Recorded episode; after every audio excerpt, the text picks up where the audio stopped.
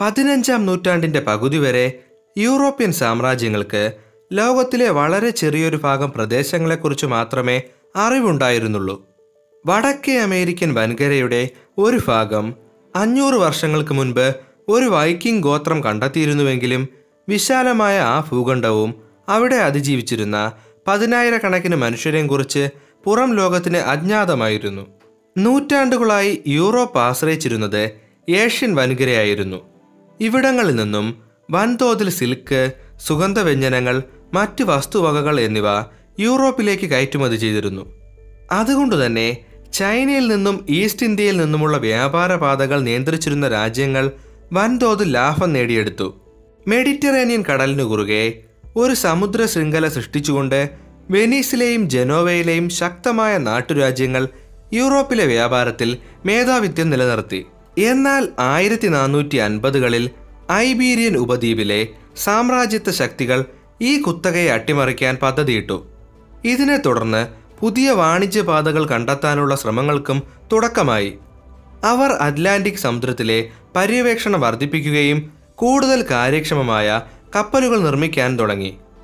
ആയിരത്തി നാനൂറുകളുടെ അവസാനത്തിൽ ലിസ്ബണിൽ താമസിച്ചിരുന്ന കൊളംബസ് എന്ന സഞ്ചാരി ഏഷ്യയിലേക്ക് കരമാർഗം ഒരു പുതിയ പാത കണ്ടെത്താൻ പദ്ധതിയിട്ടു. അദ്ദേഹത്തിന്റെ കണക്കുകൂട്ടലുകൾ അനുസരിച്ച് ഈ പ്രദേശങ്ങളിലൂടെ കടൽ മാർഗം യാത്ര ചെയ്യുന്നത് അസാധ്യമായിരുന്നു.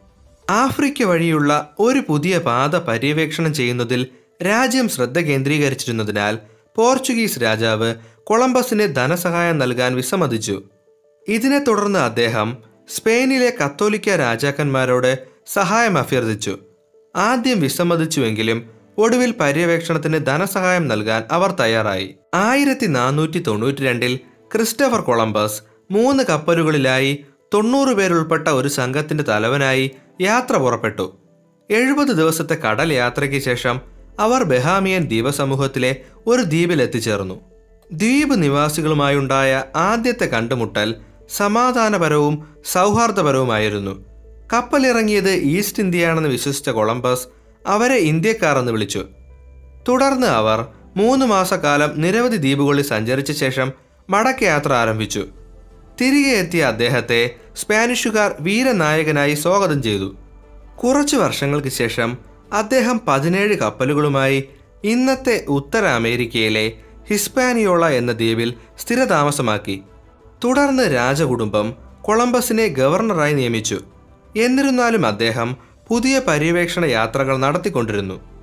പുതുതായി കണ്ടെത്തിയ പ്രദേശങ്ങളുടെ പേരിലുണ്ടാകുന്ന യുദ്ധങ്ങൾ ഒഴിവാക്കാനായി പോർച്ചുഗീസ് സ്പാനിഷ് രാജാക്കന്മാർ കൂടിക്കാഴ്ച നടത്തി. തുടർന്ന് അവർ തങ്ങളുടെ പ്രദേശങ്ങൾ പങ്കിടാനുള്ള ഒരു പദ്ധതി മുന്നോട്ട് വെച്ചു. ഇതിന്റെ ഫലമായി ഒരു പുതിയ അതിർത്തി നിർണയിച്ചു.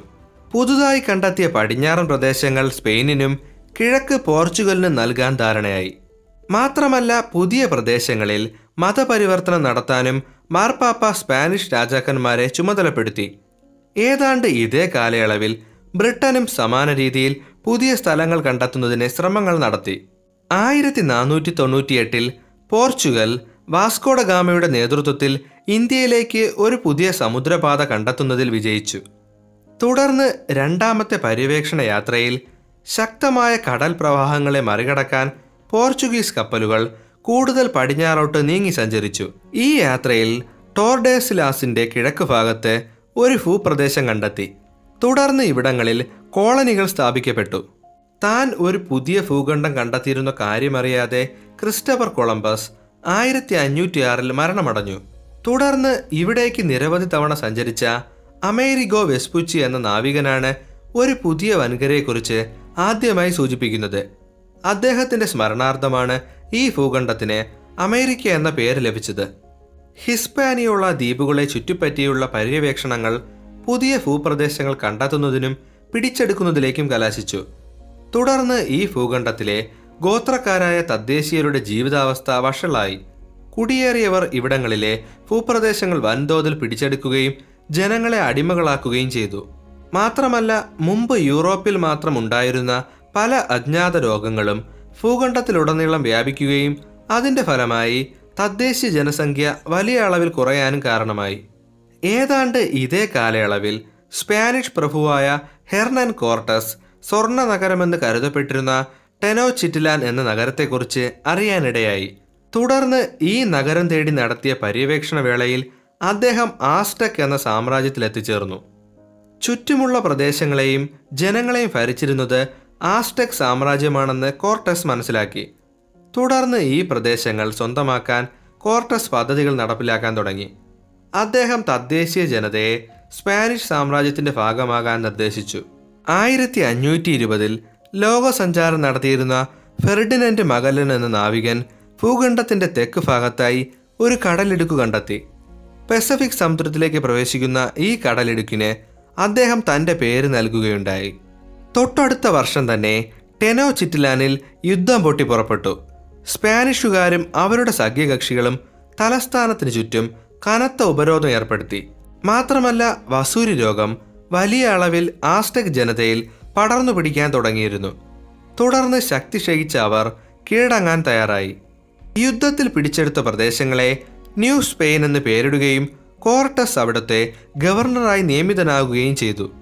യൂറോപ്പിൽ വലിയ തോതിൽ പ്രചാരം ലഭിക്കാതിരുന്ന ചോളം ഉരുളക്കിഴങ്ങ് പുകയില കൊക്കോ തുടങ്ങിയ പ്രാദേശിക ഉൽപ്പന്നങ്ങൾ സ്പാനിഷ് കോളനികളിൽ കൃഷി ചെയ്യാൻ തുടങ്ങി. ഈ ഉൽപ്പന്നങ്ങളും ഖനികളിൽ നിന്നും ലഭിച്ച സ്വർണവും വെള്ളിയും യൂറോപ്പിലേക്ക് വൻതോതിൽ കയറ്റുമതി ചെയ്തു. പുതിയ കോളനികളിലെല്ലാം പള്ളികൾ സ്ഥാപിക്കാനും തദ്ദേശീയരെ സ്നാനപ്പെടുത്താൻ തുടങ്ങി. ഫ്രാൻസിസ്കന്മാരുടെ വരവോടെ ഈ സെറ്റിൽമെന്റുകളിൽ മതപരമായ വഴിത്തിരിവ് സംഭവിച്ചു. ഗവർണറായിരുന്ന കോർട്ടസ് മായൻ സാമ്രാജ്യത്തെ കീഴടക്കാൻ ശ്രമം തുടങ്ങി. അതേസമയം തെക്കൻ മേഖലയിൽ ഫ്രാൻസിസ്കോ പിസാരോ എന്ന സൈന്യാധിപൻ അതിസമ്പന്നമെന്ന് കരുതപ്പെട്ടിരുന്ന ഇൻക സാമ്രാജ്യത്തെക്കുറിച്ച് കേൾക്കാനിടയായി. അവിടേക്കുള്ള അദ്ദേഹത്തിന്റെ നിരവധി പര്യവേക്ഷണങ്ങൾ പരാജയപ്പെട്ടെങ്കിലും ഒടുവിൽ ആയിരത്തി അഞ്ഞൂറ്റി മുപ്പത്തിയൊന്നിൽ വലിയൊരു സൈന്യവുമായി എത്തിച്ചേർന്നു. എന്നാൽ ഇൻക സാമ്രാജ്യം വസൂരി രോഗം മൂലം ഇതിനകം തന്നെ ദുർബലമായി കഴിഞ്ഞിരുന്നു. മാത്രമല്ല ഏതാനും വർഷങ്ങൾക്ക് മുൻപ് രോഗം മൂലം അവരുടെ ചക്രവർത്തിയും മരണമടഞ്ഞിരുന്നു.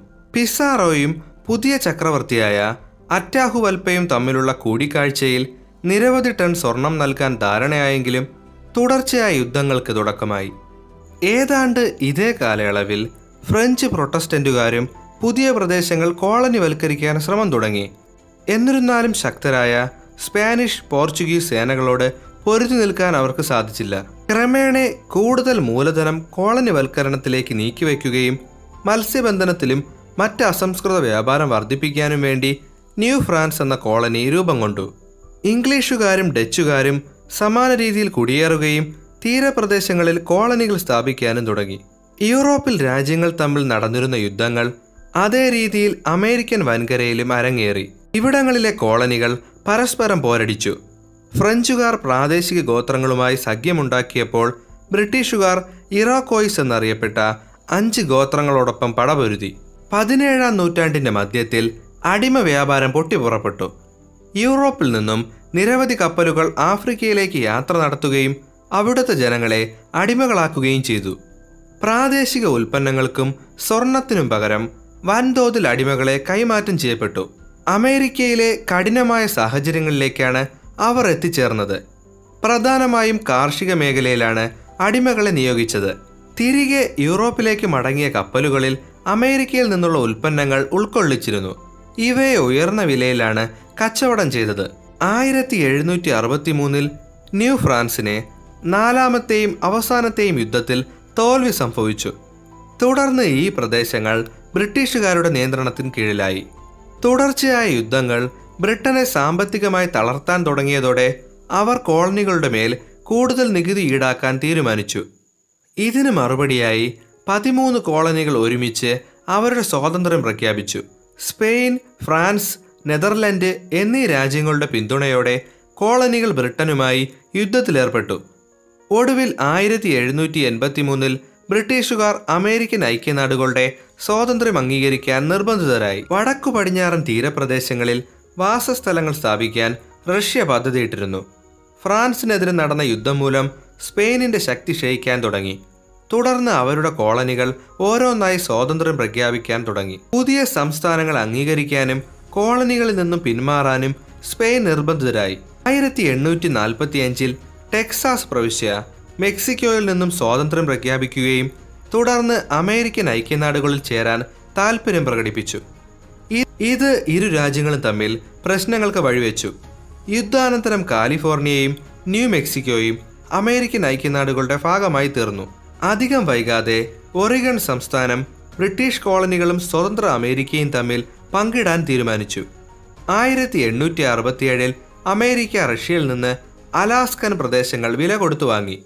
വൻകരയുടെ തെക്കുഭാഗത്ത് കോളനിവൽക്കരണത്തിനെതിരെ അവസാനത്തെ ചെറുത്തുനിൽപ്പ് നടത്തിയത് മാപ്പുച്ചെ ഗോത്രമാണ്. എന്നിരുന്നാലും അർജന്റീനയും ചിലിയും തെക്കൻ മേഖലകളിൽ ആക്രമണങ്ങൾ തുടങ്ങി.